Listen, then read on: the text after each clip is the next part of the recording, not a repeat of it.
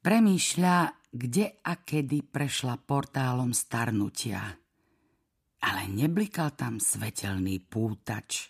Ani to necinklo, ako keď prejdete turniketom v niektorých administratívnych budovách.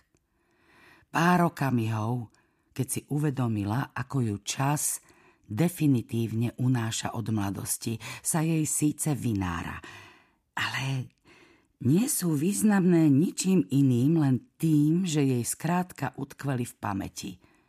Napríklad, ako k ním domov prišla študentka, aby poupratovala. Arleta vtedy nemala ani 40, ale cítila sa na 100. Ubehlo len pár dní, čo ju prepustili z nemocnice, keď stratila nenarodené dieťa.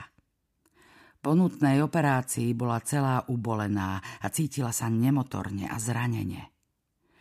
Poďte ďalej, viedla dievča dnu. Ukazovala jej, kde je vysávač a čistiace prostriedky a uvedomovala si, aká dlhá je úsečka medzi ich vekom. Do toho potratu si pripadala, teraz je jedno, či oprávnene alebo nie, mladá a atraktívna – ale s mŕtvým plodom akoby prišla aj o časť svojej pôvodnej identity.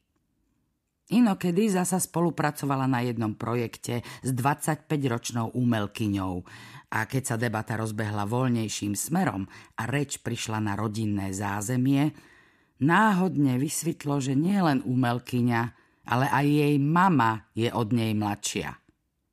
Alebo spomienka na jedno víkendové posedenie v kruhu kamarátok kávička, koláčik, veselá nálada zvýraznená julikinými, výstrednými salvami smiechu. Až keď odchádzali a jedna po druhej si z vešiaka brali kabáty a zamotávali sa do šálov, videla ich zrazu inými očami. Možno očami mladších hostí, ktorí si a zdá aj vydýchli, že tie hlučné staré baby idú do čerta. V detstve sa raz v cukráni pýtala mami, prečo si tetky nechávajú na hlavách čiapky.